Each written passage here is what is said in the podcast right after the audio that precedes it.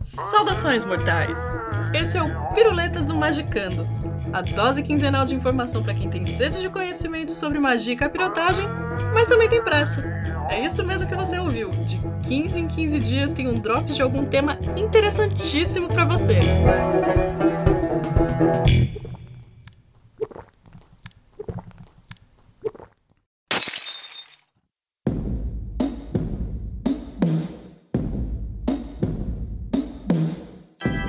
Olá, meu nome é Ananda Mida e hoje a gente vai falar sobre um tema que eu confesso que lutei bastante para pesquisar. Apesar de achar um tema interessante, às vezes bate uma certa preguiça porque as pessoas já esgotaram bastante o sentido da palavra, fora a infinidade de guias que a gente se depara na internet. A enxurrada de encontre a iluminação espiritual, desperte a consciência com sete passos, e etc. Mas para além do papo good vibes e do meu preconceito, de onde será que veio essa história de iluminação?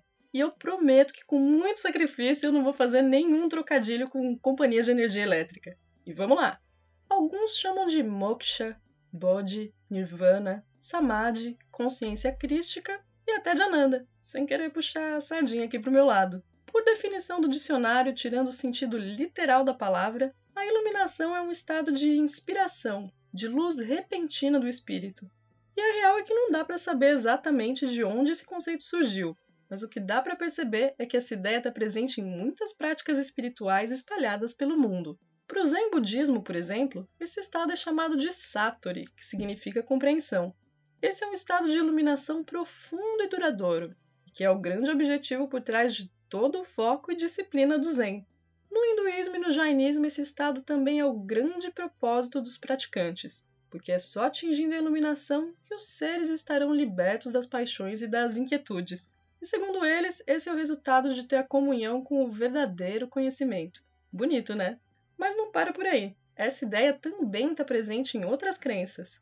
No cristianismo, a iluminação viria através do Espírito Santo que capacita o fiel a entender as Escrituras, e que, através desse processo, compreende a revelação divina presente nelas, e dessa maneira atinge a perfeição. Inclusive, existe aquele versículo famoso no maior salmo da Bíblia, que é o 119, e que diz o seguinte: Lâmpada para os meus pés é a tua palavra e luz para o meu caminho, que faz uma referência direta ao processo de iluminação espiritual vindo através da palavra de Deus. Mas, mesmo com algumas variações entre uma crença ou outra e as diferenças nos métodos para alcançá-la, existe uma espécie de consenso na hora de descrever o estado de iluminação, que é normalmente o que a gente fica curioso para saber. Todas as perspectivas que eu citei e algumas outras entendem a iluminação como a compreensão do significado universal, do propósito de todas as coisas. Um despertar de consciência em que tudo que existe é percebido como uma unidade. Esse é o momento da transcendência absoluta. E é claro que um estado desse é difícil de explicar racionalmente com palavras, justamente porque ele transcende o nosso raciocínio lógico. Aliás, ele transcende todo e qualquer tipo de raciocínio. Outra coisa que me chamou a atenção durante a pesquisa é que a iluminação não é usada só para nomear esse estado permanente e duradouro. Em alguns casos, o termo também é usado para definir algo mais efêmero, em que a mente percebe o vazio, atinge o silêncio dos pensamentos, mas não de uma forma definitiva.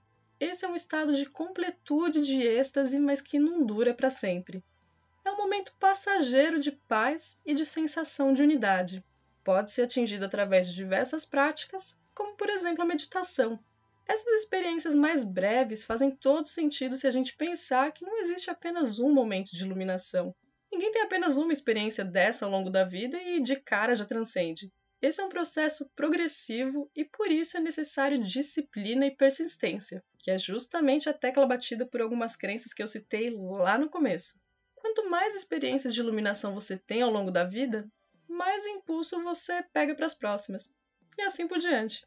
Mas saindo um pouco do campo das religiões e das filosofias asiáticas, essa é uma ideia também muito conhecida entre os praticantes de magia do Ocidente. E há quem diga até que a iluminação é o principal objetivo do magista, que para o adepto buscar esse fim nada mais é do que investir no autoconhecimento. corrigir os erros, potencializar as próprias forças.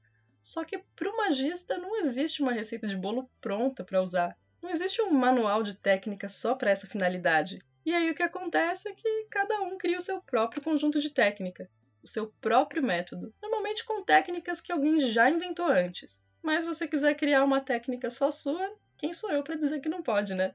E assim o praticante vai combinando essa mistura de operações e ajustando tudo isso ao propósito principal.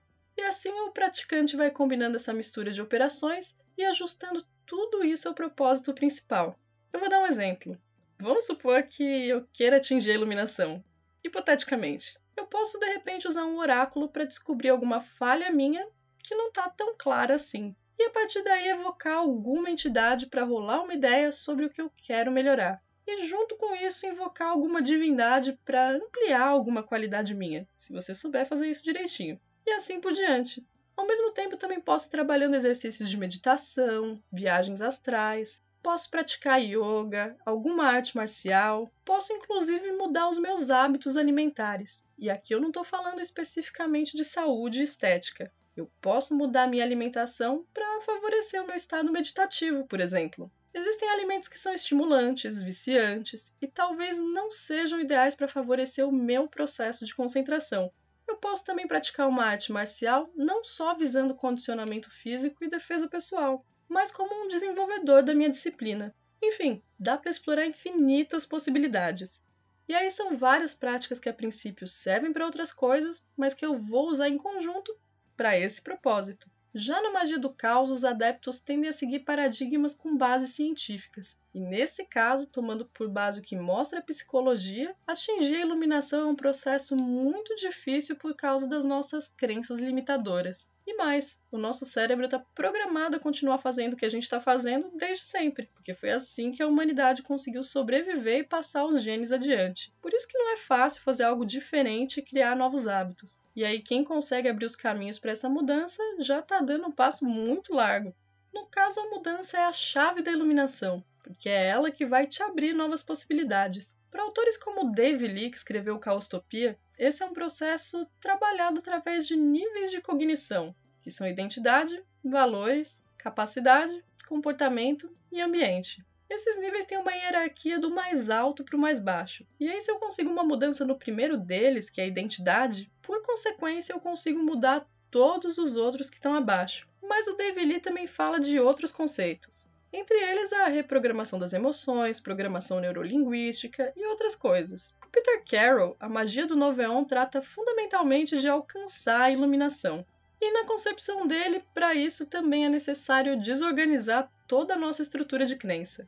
E uma parada muito interessante do Carroll é que para ele a iluminação não é um fim para se seguir de um jeito glorioso, aquela coisa apoteótica que você precisa de um plano grande e infalível para conseguir, mas é algo para você ir alcançando através de cada prática menor. E assim você sempre vai aproveitando as pequenas oportunidades que aparecem rumo a esse objetivo. No Liber Nui Psiconauta, escrito por ele, existe uma série de práticas que podem ser praticadas avulsas, mas que no fim das contas, se tem o propósito de ampliar a consciência e a melhoria individual, basicamente são caminhos para a iluminação. Bom, essas foram algumas perspectivas que eu trouxe para você sobre o tema, e agora cabe a você decidir se pretende se aventurar por algum caminho desse ou não. E nesse caso, boa sorte! Mas espero que tudo isso também te leve a refletir sobre como tem sido a sua trajetória até aqui caso você já seja praticante de alguma coisa. E nesse caso, boa sorte de novo. Obrigada por ouvir até aqui. Espero que você tenha gostado. Qualquer crítica, dúvida ou sugestão, você pode fazer por aqui embaixo desse episódio. Um beijo, se cuida e a gente se vê por aí.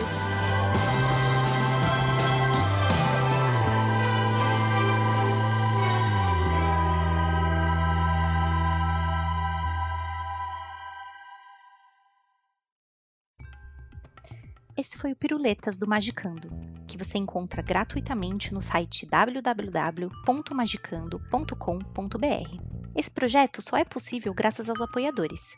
Considere ajudar e financiá-lo em apoia.se magicando, sempre com CK, ok? Até a próxima!